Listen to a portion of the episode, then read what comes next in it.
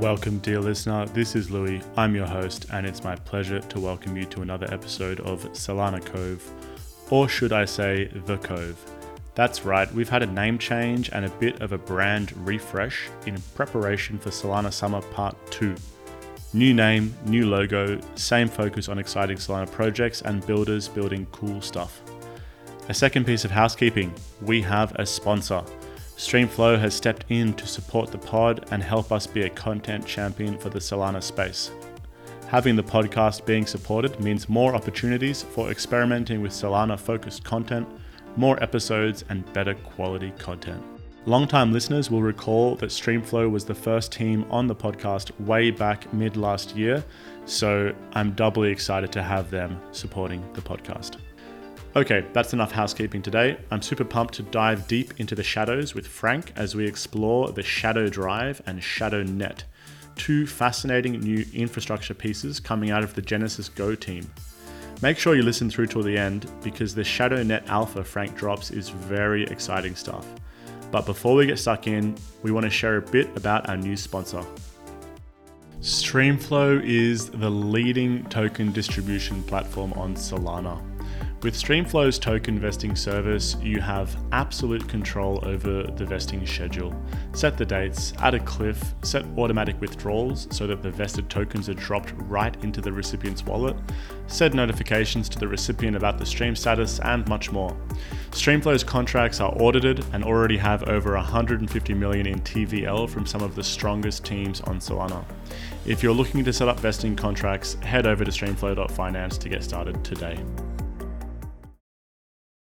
I'm very, very excited to welcome uh, Frank onto the Cove. Welcome, Frank.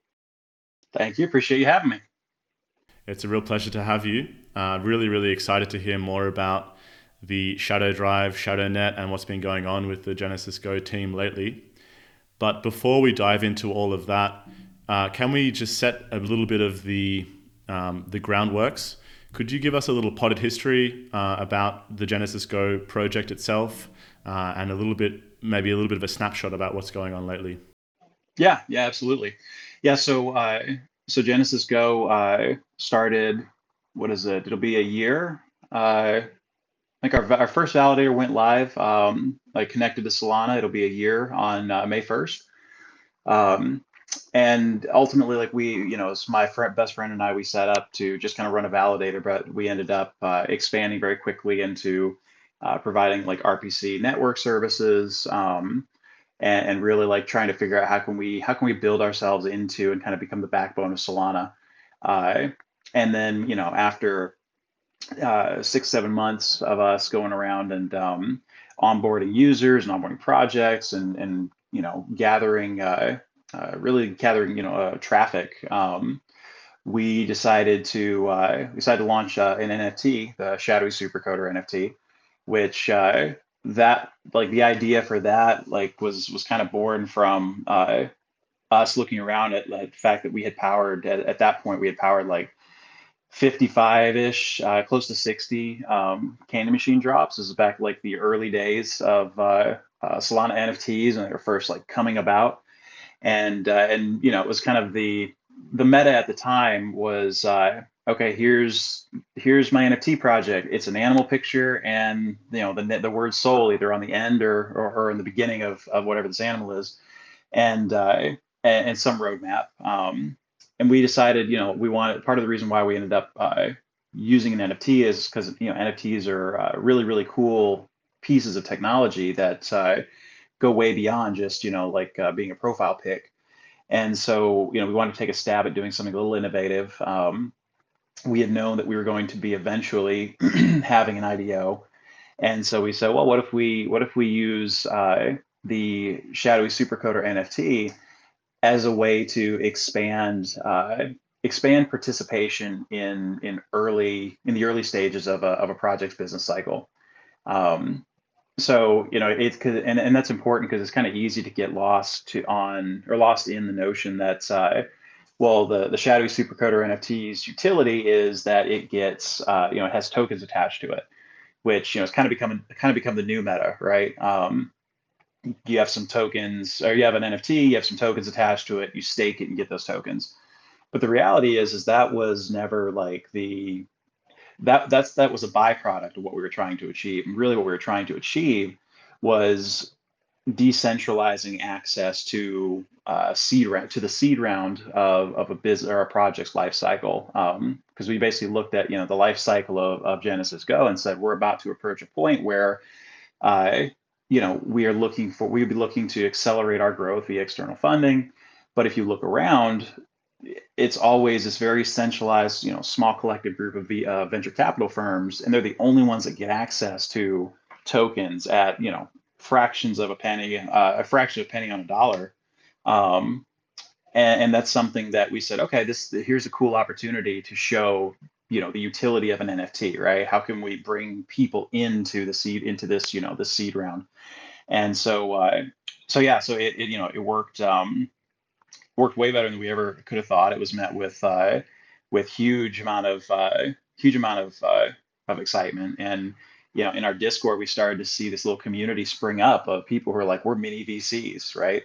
Um, i think that that messaging is important because uh, it kind of got it got it gets diluted very quickly by just you know focus on tokens right? Um, and it gets it gets lost in the current meta uh, because again every project now is like we're going to have an IDO at some point, and here's here's some tokens. But you know, the reality is it's it has really it has nothing to do with the tokens specifically.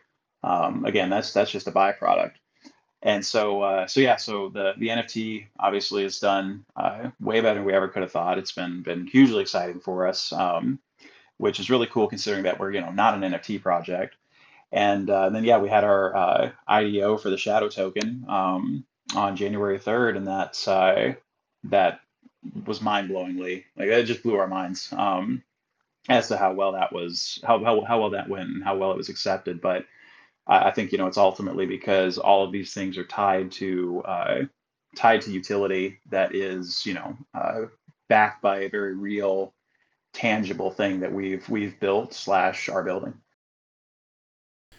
Yeah, it's actually almost surprising. No, it is surprising how adopted the shadowy supercoders were um, and the shadow token because you would not have predicted it from you know what seemed at first to be like a fairly straightforward sort of infra- infrastructure project. I mean, it, it's not. It doesn't have the kind of like you wouldn't have guessed at least that it would have this kind of real community, strong community building. So I mean, I don't know what what wizardry you did there to to produce that really devout community, but it was very apparent very quickly how how much people like gelled with the project and with mm-hmm. the team.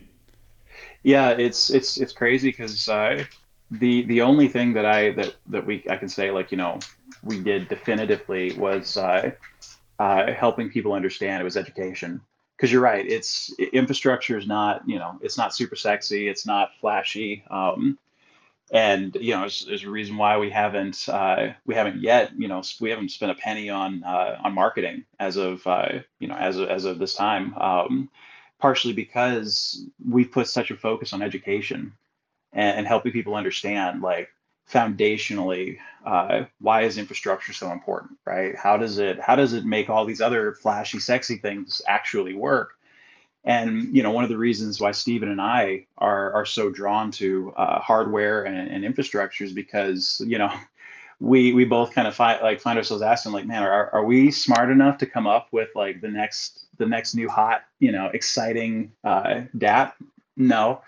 Uh, I, I think we'd rather build the components that uh, that power the the metaphorical iPhone as opposed to trying to figure out like what app in in the ecosystem is going to be the most amazing. Because at the end of the day if if every amazing major you know new uh, uh, software advancement is being powered by our network then you know that helps everyone yeah and i think there's a bit of a big question these days about what moat exists for these uh, apps as well for these dapps i mean I, I, know on for example on solana it's very competitive right now on the on the amm side um, mm-hmm. So yeah, it seems like you, you you know you went in an interesting direction there. But so we've already signposted that it is an infrastructure um, project at, at its core. So do you want to sort of lay out the the TLDR for GenesysGo? Yeah. So uh, so GenesysGo uh, at like at, at, its most current foundational level, um, we run uh, uh a large RPC server network. Um, uh, one of the, if not the largest on Solana. Uh, and basically, what RPC servers do is, you know, they they they're the bridge that communicates between the Solana validators that actually build blocks and the uh, the front end software platform you know that you go to like when you go to magic eden uh, and you click you know click bid on something right? Um, the the web 2 you know internet code a software code of magic eden can't like talk directly to the validators. Validators only understand you know other validators and rpc servers. So rpc servers act as a translator. Um, but that being said you know i think at the end of the day there's uh, there's nothing more fundamental than data and and really that's what GenesysGo is uh, is at its core is is a data project. Um, and what I mean by that is, you know, one of the what we've been building for the past couple of months, or past several months, is um, uh, all about providing opt like Solana optimized uh, decentralized storage. Um, and then being able and then building uh, you know networking layers on top of that that allow for projects to use you know what like use whatever data they want to use um, in in new and new and creative ways. Okay okay.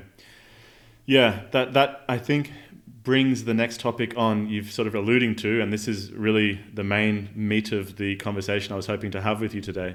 Uh, and this is the shadow drive which is something that I, I think you've already announced a while ago but really got into detail on medium quite recently before we dive into the shadow drive, just to make sure that the listeners are kind of coming along for the ride and we don't we don't lose them, um, would you mind doing a little uh, like ELF ELI five or explain it like I'm five? They say on Reddit on on on how Solana works yep. in a way that it ties into the shadow drive. Yeah. So. Uh, so Solana, so Solana at its base, at its, at its most foundational level, it's a collection of uh, of independently run uh, uh, trustless validators. And what I mean by that is, you know, they all work together collectively um, in a way that doesn't require any type of any type of trust. Um, you know, to trust that like everybody's doing the right thing. Uh, to validate and verify uh, transactions um, and ultimately verify the state of the Solana network.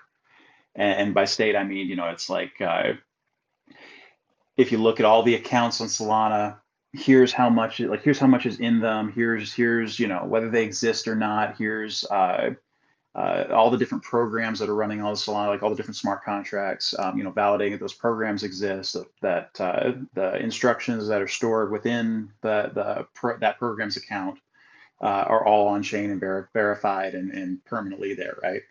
Um, that's what like that's that's so what Solana does like at its at its core. It is uh, it, it's it's actually like fairly misunderstood um, because everybody everybody says like people write things like you know it's the world's fastest blockchain, right? But if you go to the Solana Twitter page, uh, what Solana actually, or how Solana actually describes themselves is the world's most, most performant state machine, and that that's a really really important distinction, right? Because um, you know a a blockchain a blockchain is is you know it's a collection of, of transactions that are all linked together um, and that have all been you know independently validated. And you know you can basically pick up from any transaction and work your way into uh, into wherever you know uh, the most recent transaction is. Uh, solana as a state machine is basically saying uh, that in order to verify in order to validate that the current state is the current state you don't actually need to know any of the other any of the uh, any of the history. Um, Tol, uh, Toly's actually done. Uh, he's written a few Twitter threads, uh, kind of you know helping to explain why that is and, and and why that matters. But part of the reason that matters is because you know that allows you to uh, allows you to be as performant as they are. Um, it allows you know you to be relatively lightweight uh, in terms of like what it takes to uh, not not run like a Solana validator, but in terms of what it takes to like keep the chain going. Um, now, of course, there's a whole argument that's made that that is very valid, right? Which is that says that uh, the the just because like you don't need historical data to be like available uh, in order to like prove that the state is is the state that doesn't mean that users, right, that your users on the chain aren't going to want to be able to go back and find specific blocks here or there. Um, but you know, more and more chains are are starting to like pick up to this notion uh, that you know of like what Solana what Solana's already like realized. Like you know, ETH2 uh, recently announced like they're only going to be storing uh, a year's worth of, of their total history, and then everything else beyond that is just um, out into the ether unless somebody else uh, somebody else you know externally stores it and so um, so I think that's what's like really really fascinating uh, is that it's it's actually fairly difficult to do like a pure uh, Eli five on Solana because it's it's very much ahead of its time, and uh, ultimately what it's what it is is is an experiment, if you will, in um, in basically being able to say like at any given point you know that this current state is is 100% accurate because all of it had to pass through the validator network at some point. And it's kind of like um, to use like a, a, kind of an analogy like if if solana was to if you're if the if your state as a as a human being right as a living organism was to uh, was to be put through solana you know solana would return like be validating like is he is he live is he alive or not there's a whole bunch of things, right? That whole bunch of history, like your personal history that that you know, like that you went through and lived through in order to get to where you are, right? But at the end of the day, if you know the check that Solana is validating is, you know, is he alive or is he not? The rest, all those other you know historical experiences don't actually matter, right? So long as consensus is reached that you're still alive. Um, you know, or, or another example is like, you know, every uh, everything that makes up all, you know, everything we're doing on computers, right, is made up of bits, right? It's a collection of zeros or ones. It doesn't matter how many times an individual bit was flipped from a one to a zero and back again. Uh, it doesn't matter how many how many time or how much time it's spent as a one versus a zero.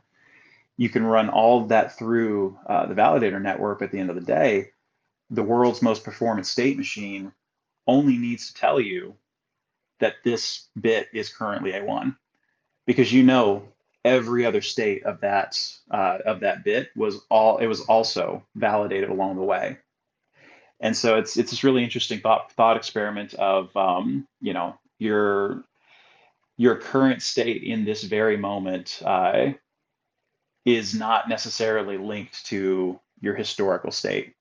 Uh, now obviously that is again um, there's very much a, a bifurcation between what a state machine needs to do in order to be able in order to be doing what it's what it's uh, you know doing its job and doing it well and then what like the builders who are using that state machine need and that's what we are uh, that's really what we're doing with with shadow drive is uh, uh bridging that gap if you will yeah, you've you've actually teed yourself up perfectly there. so I feel like I don't, I don't even need to introduce the question in this case. Um, so you have you have brought up the shadow drive. So let's let's dive straight in because this is the meat of the meat of the conversation, I think. Yeah, yeah. So this is no, this is what we're we're super excited about. Um, so we noticed we we kind of we noticed you know uh, months ago, uh, six months ago maybe, that you know there's uh, there's a huge demand and a, and a continually growing demand for for data on Solana. Data or excuse me, Solana produces oh god like many hundreds, many many thousands of times more data than than the next closest chain.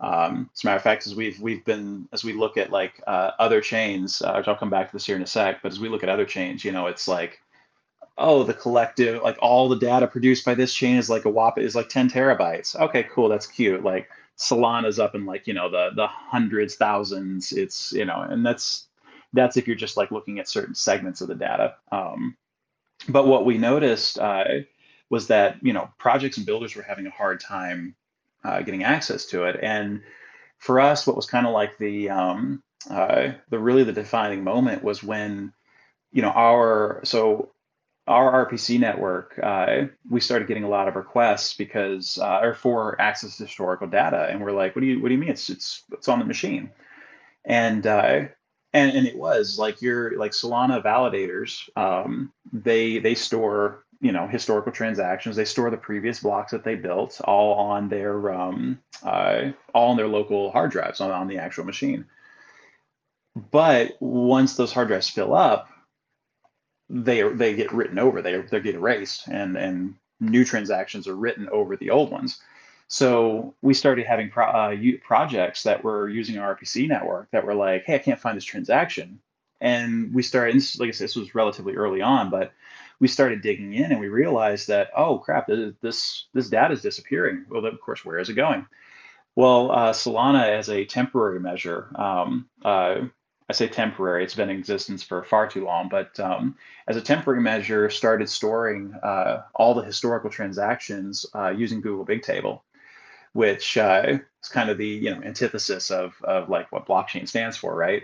Um, not to mention the fact that that data is you know technically uh, mutable, it's changeable, right? When blockchain data is supposed to be immutable. Um, and so uh, so that was like a that was like an epiphany for us like oh here's here's here's uh, uh, something this the ecosystem needs it's right in our wheelhouse how do we how can we how can we get moving on this and so uh, that became our became our focus and our our, our passion really.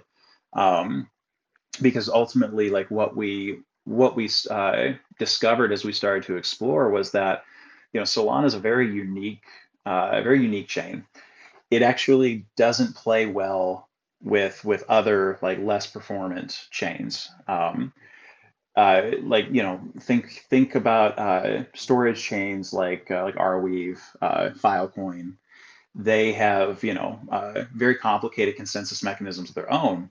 And you know one of the things that we we noticed very early on we found saw articles very early on that uh, of like you know solana has reached out solana's partnering with arweave to store blockchain data. That died off super quick which was very interesting to us. We were like why you know very like why is this? Um, there's actually a channel in the solana discord uh, it's it's deprecated now it's in the archives section um, but it's you know our it's the arweave bridge channel where you can see like some you know work being done and then it just kind of stops. And and the more we dug in um, more we reached out to solana team and and just kind of explored we found that uh, the, the the arweave consensus mechanism struggles to work with solana.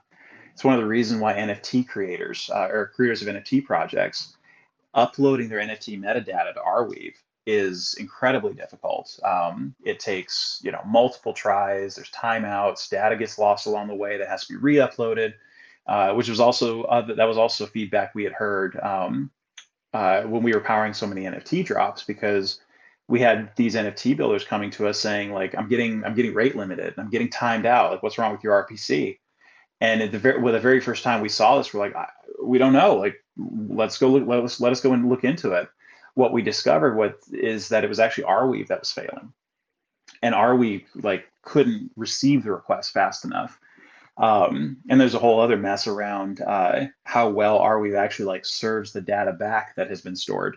Um, and I, and Filecoin, you know, very similar issues. Um, and so uh, so that was when we realized that Solana is so different from from uh, uh, from other chains that it, it needs something like optimized specifically for it.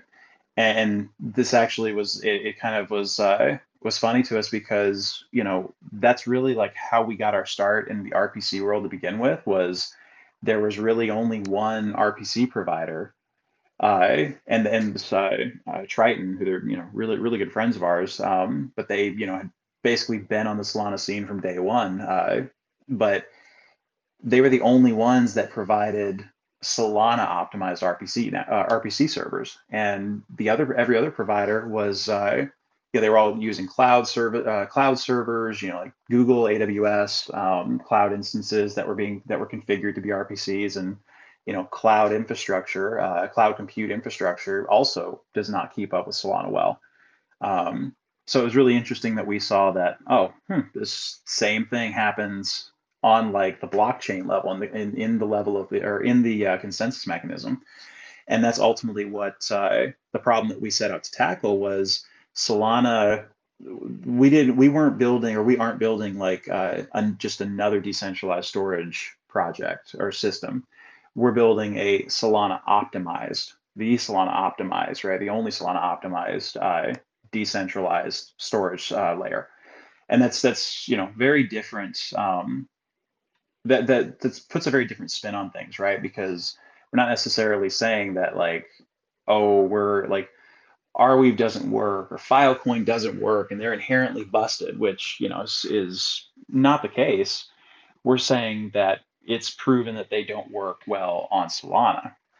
Now, the kind of fun thing is that if you can build something that works really, really well on Solana, you can take it to any other chain and build and and basically port it over to uh, to less performant chains and have something that's instantly better than than everything else that exists.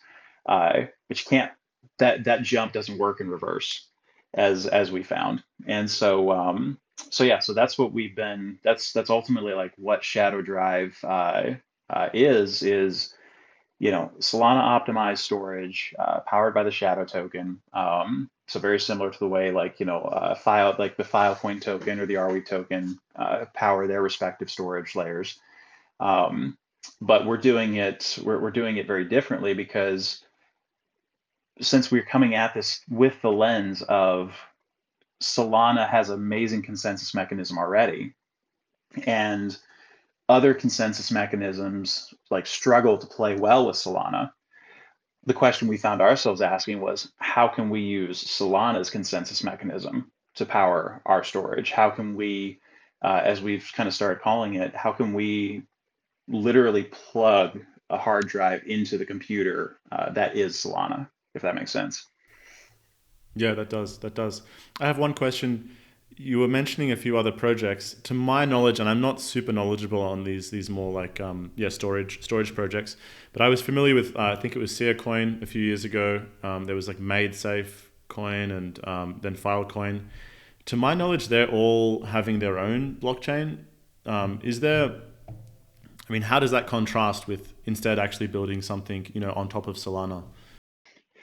Yeah. So what happens with like requests on Solana? Uh, you know, they get they get passed through the validator network. They get passed for consensus, and then you know you have to go and then plug into uh, like Arweave. You know, I was use Arweave as an example, right? Because Arweave, you know, they they built their own consensus mechanism for for storing data. Um, so you have to then plug into their consensus mechanism, right? And, and push their push that through. Well, if their consensus mechanism can't keep up with Solana, which it, you know at this point in time, no no consensus mechanism can keep up with Solana, uh, then it makes it very difficult to like for that for that integration to take place.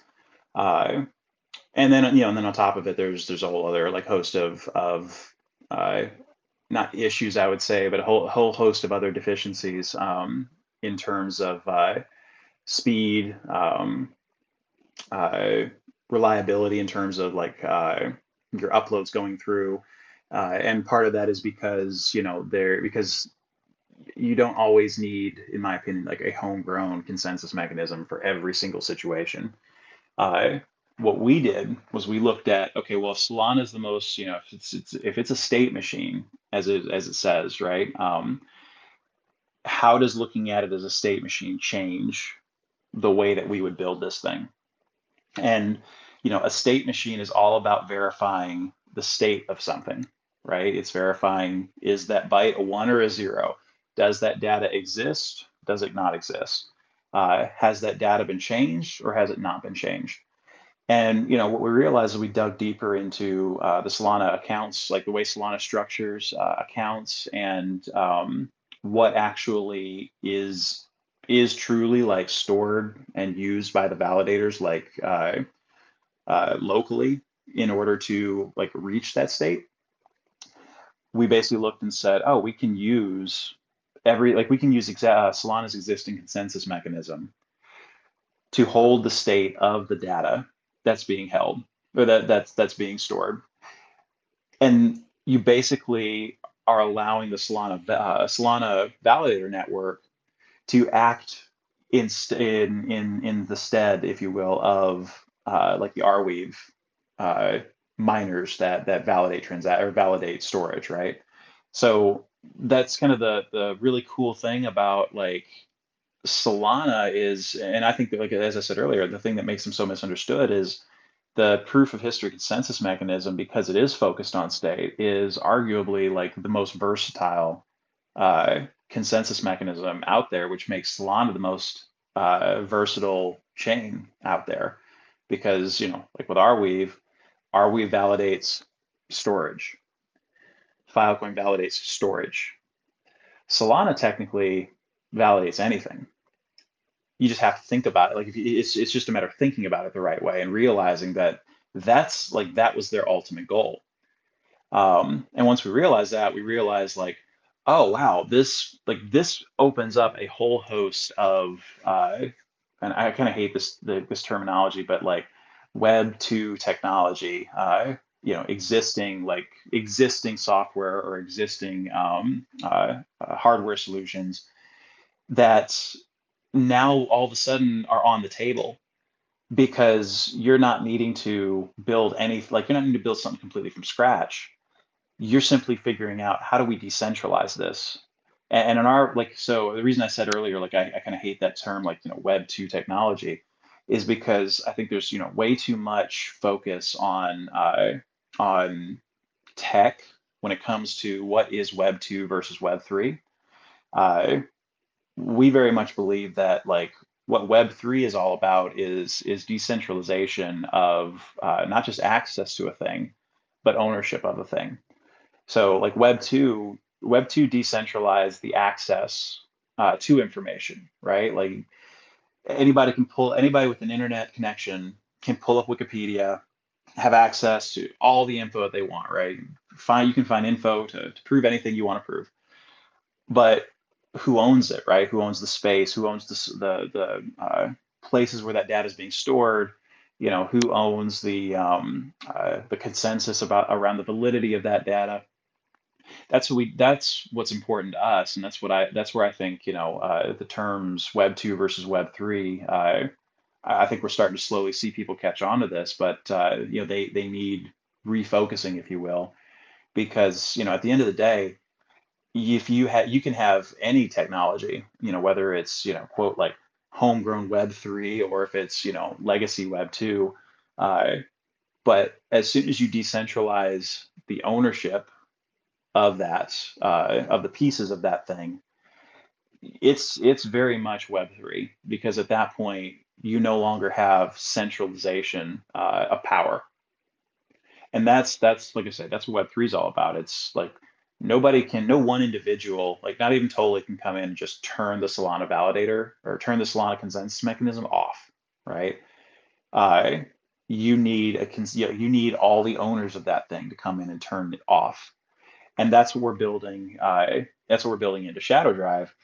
Uh, it's just that we can we can look at okay, what is like, what are some of these uh, uh, Web two software programs? Um, like you think and by software like uh, software storage programs i'm thinking like you know uh, mysql postgres uh, kafka uh, uh, ceph which is what we're using. Um, you know these are all things that uh, uh, anybody that's you know familiar at all with um, with doing like distributed systems in in legacy tech which is kind of what we've started to uh, recoin web 2 um, you know they're very familiar with like how amazingly performant all of these you know legacy tech pieces are.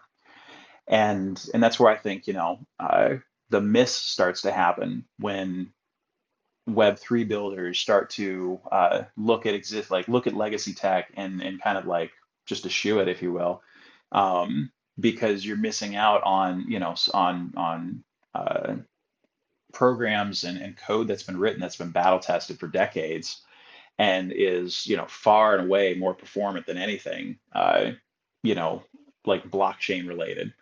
And so uh, so that's where we put our focus right is um, okay we need shadow drive and we need the way it stores data to first of all decentralize the actual data itself meaning that it is you know it's stored in multiple places but not it's not the file itself that's stored in multiple places it's the actual bits that make up the file. Those the those bits need to be decentralized. So like in our storage layer, the uh, actual physical location of where this particular bit uh, uh, is, uh, excuse me, byte is located, that's actually decentralized and spread out amongst all of the uh, storage drives. So that way, it's not a matter of okay, well, I lost one file, but I have two others, so it's okay. It's a matter of like, oh, well, uh, I don't know, a million bytes were lost, but that's okay because there's 30 million others that can be used to recreate to rebuild any any lost data. Um, so there's so there's uh, the decentralization of the actual like physical location of the bytes that make up the data, and then there's the decentralization of the location of the machines uh, or of ownership of the machines that that hold the data. So if you have a decentralized uh, storage layer that can be rebuilt using you know uh, just a few percentage point, a few percentage uh, pieces or a few percentage points of like all the data, and then you have uh, uh, decentralized ownership in the actual machines where that data is, uh, the data lives, then you have a storage layer that can't be turned off. You have a storage layer that uh, you know can survive attacks, it can survive crashes, and then what uh, where where where it's like the aha moment for us is, and then what you need is you need a mechanism to make sure that the data going in versus the data that's coming out that they match, right? So you need a validated, you need something to validate the data that, that is now being stored, and you need something to validate that the data being pulled out matches what went in.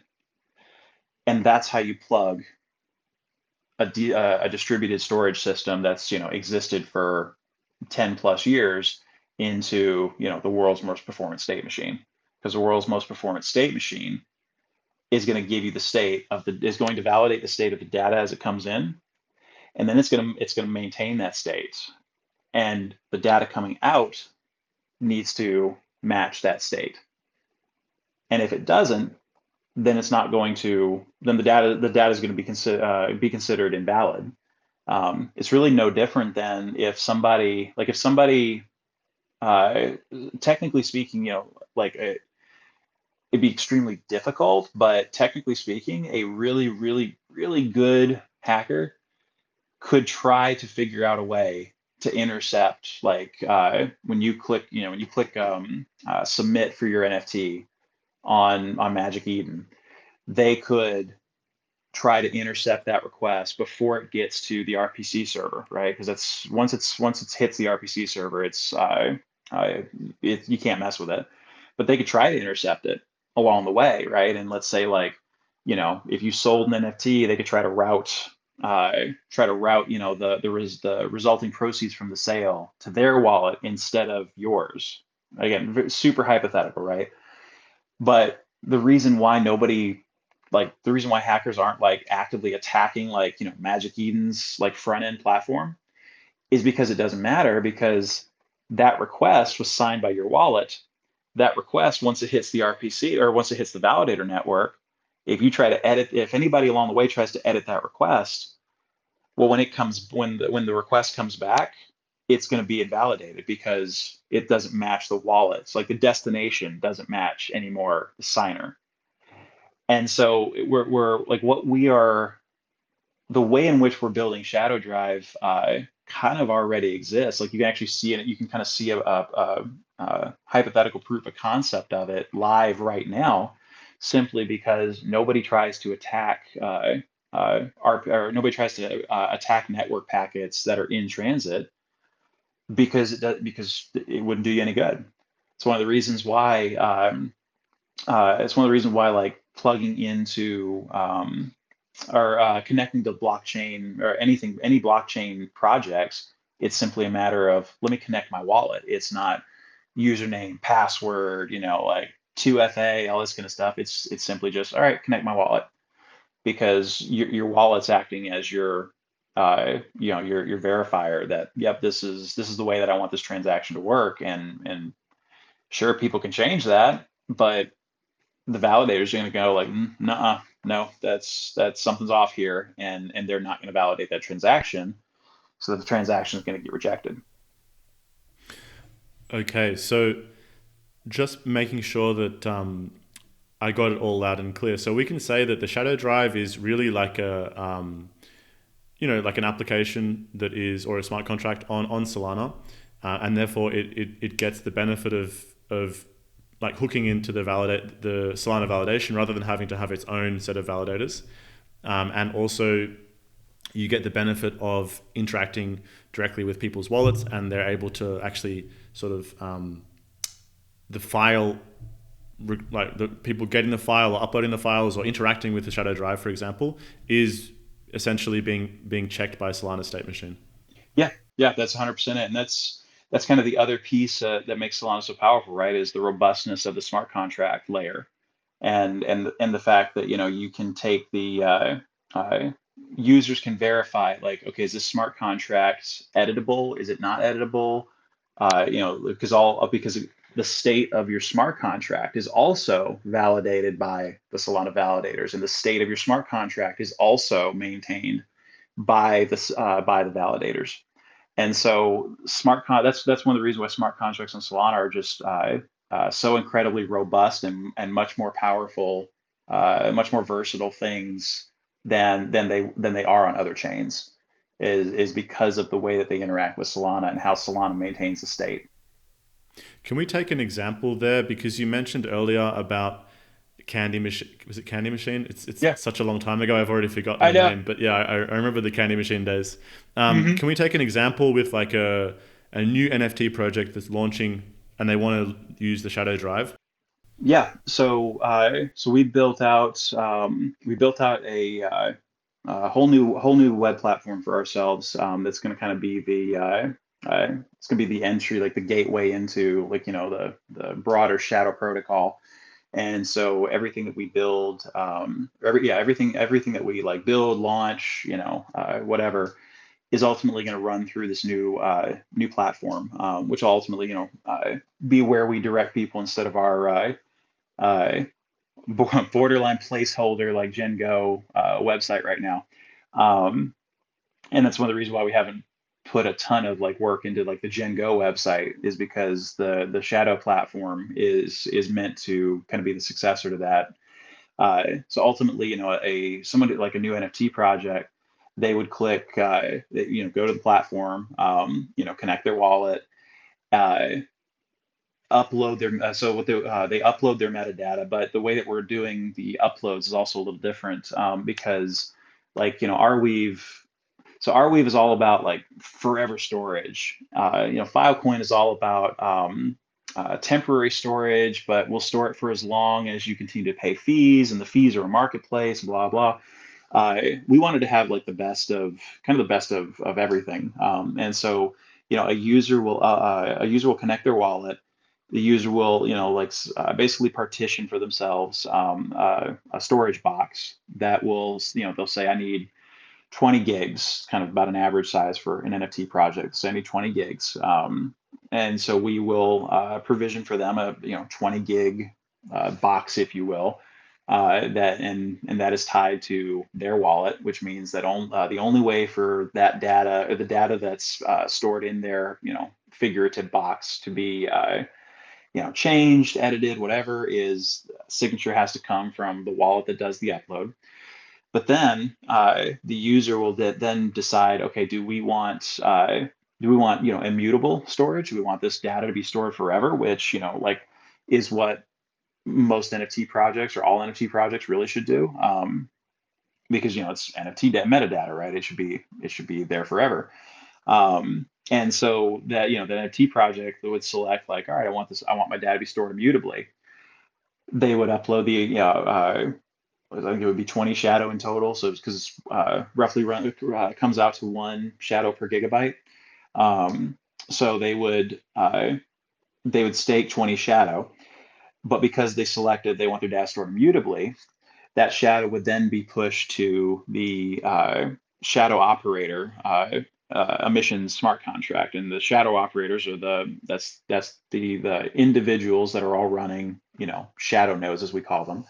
Um, so that's that's your decentralized uh, that's your decentralization of of storage, right? Is that this is a this is now a, a uh, trustless, permissionless network in that uh, you know we don't control the machines, we don't control you know, we can't you know go in and turn them all off. Uh, this is it's it's really cool because it's all individuals that are that are storing data, um, and uh, and you know they their ability to connect to the network and still earn rewards is all tied to uh, you know how well and um, how consistently they store data and serve requests against it. Um, on the flip side, let's say you know because because we also believe like not not all data needs to be stored forever, right? Like it's that's just kind of I, I can appreciate what Arweave is is focused on with um, you know forever data. Uh, but like I say, the reality is is not all data needs to be stored forever. Um, and so we also have a an immutable uh, storage box basically. So if you're I don't know like if you're a, um, a game developer for instance, let's say you you want to store a season's worth of data of stats, right? But those stats get wiped every single season right? So you think about um, uh, scoreboards, leaderboards, whatever. Um, you can store that data and and keep it editable, keep it mutable, and you stake your you stake Shadow instead of uh, paying Shadow. What's what we're going for with that is is trying to basically create, um, trying to really like you like really utilize like the the tech that Web two has or Web three has available to it. Um, mechanics that don't exist in the legacy world, uh, like staking, for instance, because we believe that you know you can actually create a situation where you know we as we as the uh, you know provider of storage can win. The uh, shadow operator, who's like truly making this a decentralized network, can win, and the user can win. Right? Like right now, if you pay, if you go use Arweave, you pay them tokens you lose your tokens. You kind of got to hope that whatever you do is you know gonna gonna uh, end up being like a net positive for you because uh, you know you're you're out capital. Whereas like if you're doing like mutable storage and you stake shadow, well you're only going to hold that uh, uh, you're only going to stake that shadow for as long as you want your data to be stored. And and there's you know a uh, a rent uh, there, there's a there's a rent piece uh, very similar to how Solana charges uh, rent uh, a rent for uh, accounts DB for you know builders that's initialize uh, smart contracts. Um, there's a rent feature that Solana charges, and we kind of borrowed from that pretty heavily because what we wanted to to to create was a situation where let's say somebody stores you know 20 gigabytes with us for whatever reason, and then they say okay I'm I'm done with I don't need this 20 gigabytes anymore well, then they can unstake their shadow. The network won't store the data anymore. The smart contract will tell the network like that data doesn't need to be stored anymore. But they get their shadow back. And if shadow has, you know, really like gone up in price over that time, then you can end up in a situation where the the the shadow operator like emission wallet still has gotten you know some uh, uh, rent from just the time that it was stored. But on a like pure USD basis, if you're a project, and I'm kind of making this up here, uh, if you paid two hundred dollars for you know uh, two hundred dollars worth of, if you bought two hundred dollars worth of shadow and staked it, and then six months went by and you have a hundred shadow, or you have a hundred dollars worth of shadow left, uh, but then you unstake, if the market value of shadow has gone up, then on a like a USD equivalency basis, you could still have two hundred dollars. Because you're not you say you're done with storage, you're done with the shadow tokens, and that also create that also helps to add uh, uh, keep liquidity like in the in the marketplaces. Um, and you know liquidity is is obviously super important for uh, uh prices of things to you know organically increase. Uh, I think it's easy for folks to lean really heavily on the whole. Um, we're just going to reduce supply and you know, if we just if we just consistently reduce supply and reduce supply, then, then price will go up. But that's not always the case if if if there's not liquidity there. And so um, so we try to tackle a number of different uh, things with with how we were building out uh, the storage layer. And you know, kind of much like the NFT, it's uh, uh, it's one of those things where we we're just trying to do something really innovative um, and new. Uh, on not not even on the tech side necessarily, but just in you know the economics of the whole thing. We we've been kind of taking the steps up, and we've been building the building the ground, building the second story, and I think now we've arrived at uh, the Shadow Net. So we've talked mm-hmm. about the storage the storage piece. Um, so I'd love it if you could introduce Shadow Net and how that relates to the Shadow Drive. Yeah, so uh, you know the shadow net is uh, it's really a testament to the fact that if you have a foundation built on data, then anything is kind of possible. Um, so the uh, the genesis of of the shadow net was um, uh, Toly pinged us and was basically, hey, I've got I, I got this thing that's you know uh, super interesting, and and there's you know uh, uh, de- you know, there's demand for it, and I'm, I'm really just I'm really interested to see if you guys like find this find this as cool as I do. And basically, he was you know uh, kind of uh, positioning a uh, canary chain for Solana, uh, but you know a canary chain that is uh, integrated with uh, very very heavily integrated with um, uh, the wormhole, this uh, uh, yeah wormhole that's uh, uh, built by Jump Capital or built by Jump, I should say.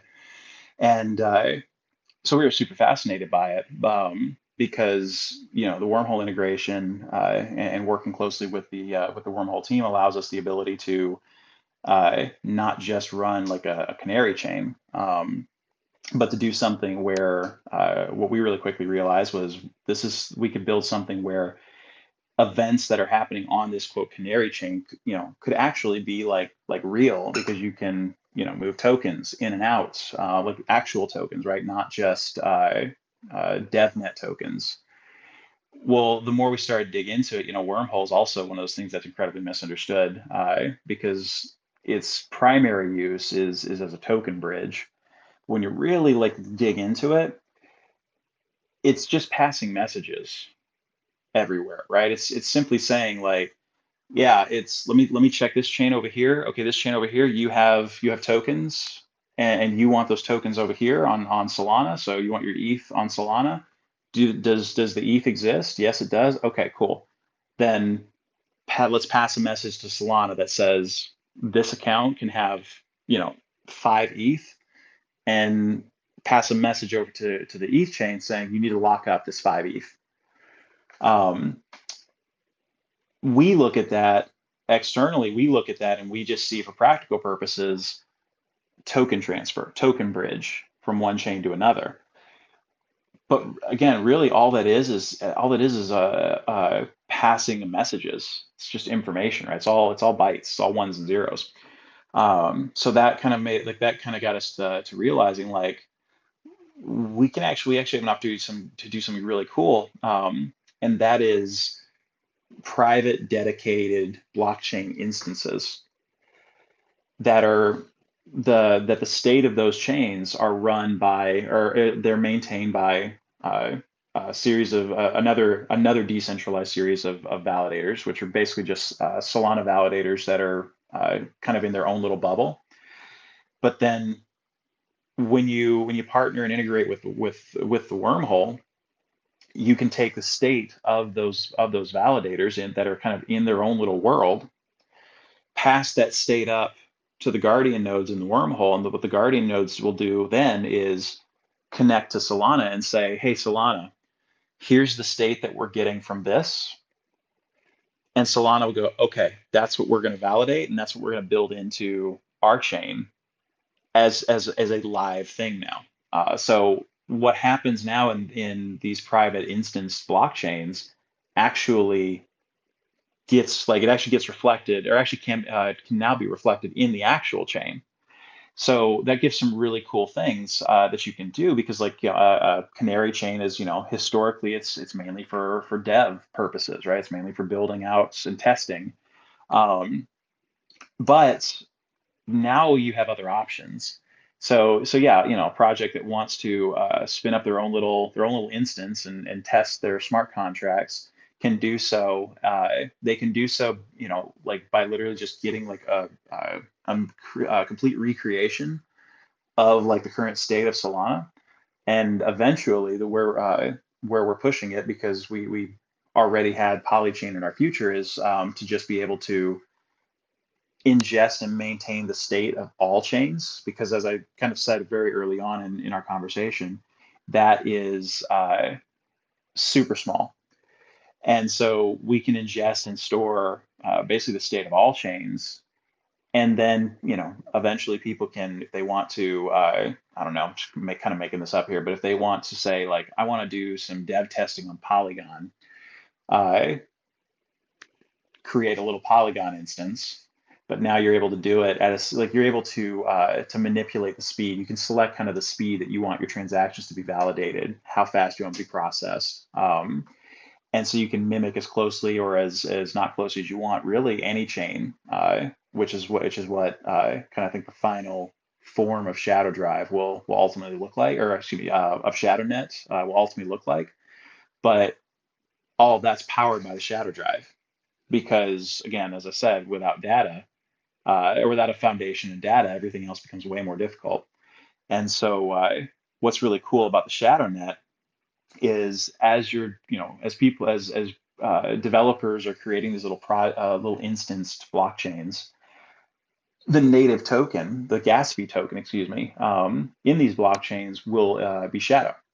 So instead of, you know, like if you if you want to mimic, uh, if you want to do a bunch of um, uh, Solana building in your like private Solana instance, and then every time you, well, you want to pass a transaction, it would be you would use the shadow token to do that, which is actually Toly's idea, uh, which you know I, I, just thought was absolutely amazing. Um, and you know it's kind of cool to to hear him be like, you know, yeah, like shadow token should definitely be the gas fee token. That'd be so cool. I was like, oh, thank you. But um, but yeah, so it's just it's it's just one of those things where it's it's uh, I wouldn't say necessarily like difficult to wrap your head around because um, you know at the end of the day, canary chains are nothing new, but I think you know our specialty is is largely you know taking existing things and figuring out new and innovative ways to piece them together, right? Like taking like we like to take apart the existing puzzle after it's been put together and then like look at the piece and say hey how can we reassemble this in, into something different something better and and ultimately uh, a more enhanced picture if you will yeah yeah i have a, a, question about the team but just on, on what you've just shared there just to clarify a little bit so you're saying that um, ultimately you would be able to be creating shadow nets for other blockchains as well. Um, and as you said, with Wormhole is is just a messaging um, messaging system. So are you saying that you would also be able to, for example, simulate bridging across these different chains, or would would each instance be kind of having its its own little self-contained world that's then, that is then validated by?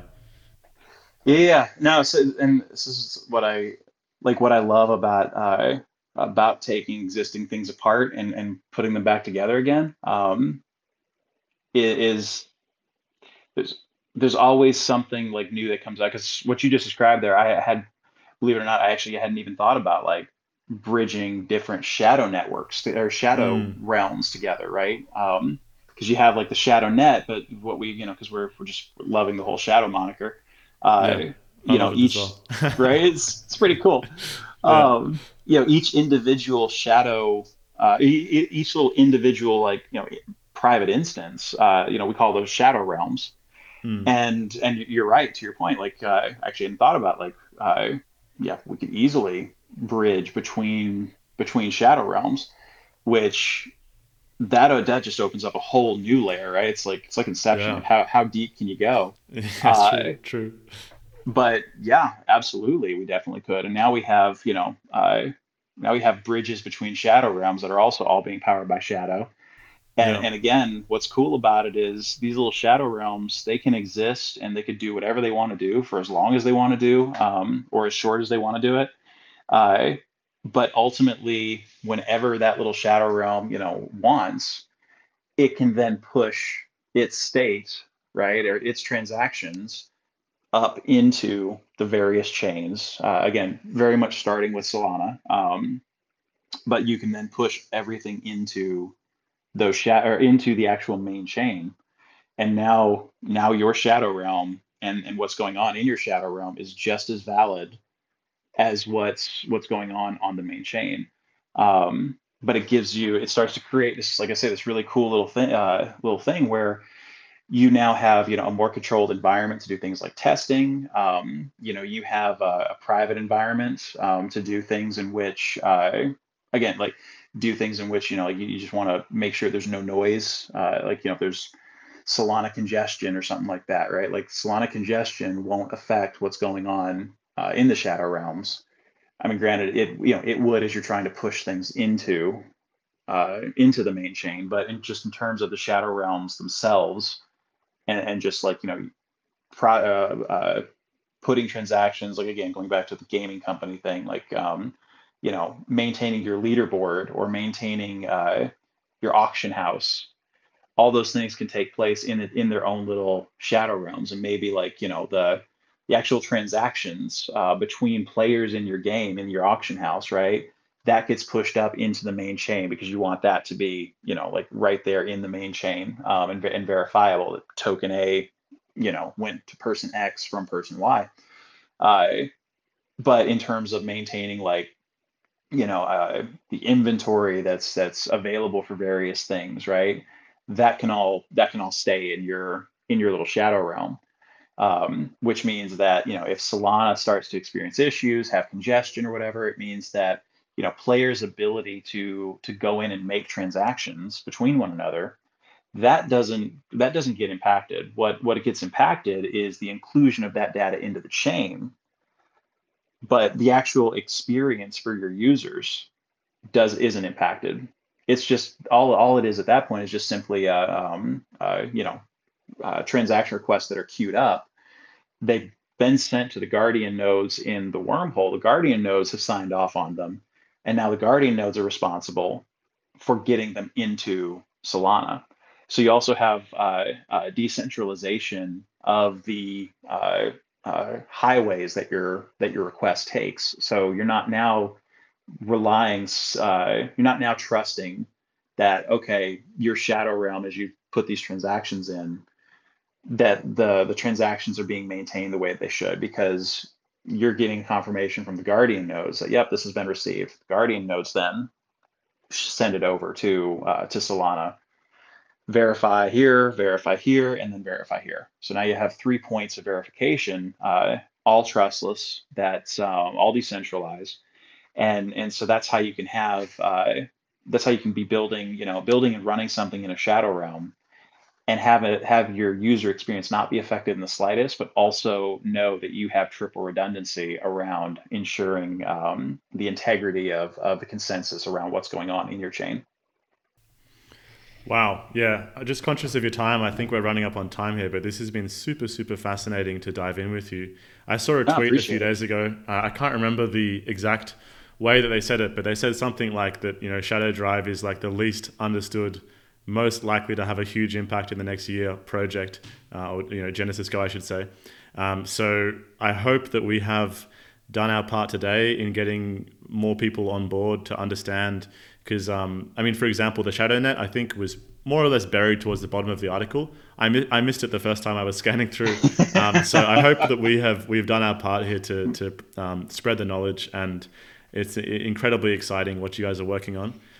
I appreciate that. Yeah, that was put at the end. Uh, it's kind of purposeful, uh, thrown at the end as just like a, a an alpha drop. Um, we've got uh, I'm, I'm putting together a much more in-depth uh, uh, write-up, which we, which we hit on most of it here actually. So that's that's awesome. Um, that uh, we're we're we're working with the Solana Labs team to make sure that you know basically to kind of you know do co-market a little bit and make sure that we get the word out in a very um, yeah in a very robust way because it is the the concept can be a little complex.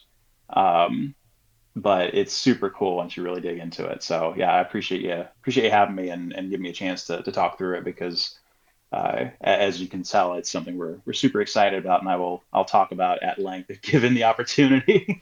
yeah, I can understand, and I mean I, I see just so much potential and, and d- different directions it can go in as, as well. So I'm super pumped to see once it's really out there, um, like what people do with it as well, because there's probably some use cases we haven't even uh, considered. Absolutely. So yeah, really, really exciting. Um, so speaking of your, your strong community that started with the, the Shadow Supercoders, do you want to shill a little bit where people can find out more about GenesysGo and get on board? Yeah, uh, so our Discord, um, Genesis, yeah, discord.gg slash GenesysGo, um, and our uh, uh, Twitter account um, at GenesysGo, uh, the two two places where every all of the uh, uh, piece, different pieces of information have all been kind of compiled. Um, might be going a little bit too crazy with with decentralization if we're decentralizing our resources uh, for people to learn more, but uh, that's something we're working on now that we're now we've gotten uh, the main lift of the build around Shadow Drive is now behind us. Um, so we'll be working on kind of consolidating things a little bit better, but um, but yeah, our Discord, I would say our Discord is is probably the best place because uh, anybody that joins our Discord gets the opportunity then to come in and uh, interact with the community, and especially um, uh, especially uh, the SSC uh, DAO channels, uh, which are for you know holders of a Shadowy Supercoder NFT. Um, that's where there's just some incredibly robust conversation happening pretty much all day, and so yeah, so it's kind of a, another little added, very very side benefit of of owning an SSC is getting access to those channels where where we spend the majority of our time. Um, uh, yeah, just going really in in depth into discussions.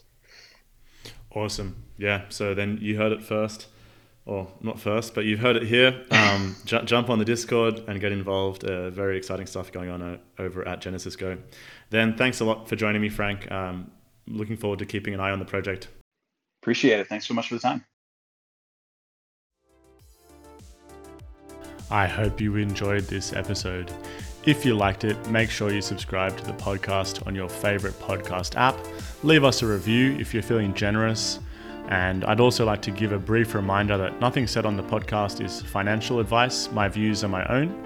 And when navigating crypto, remember that you are responsible for your own assets and always do your own research.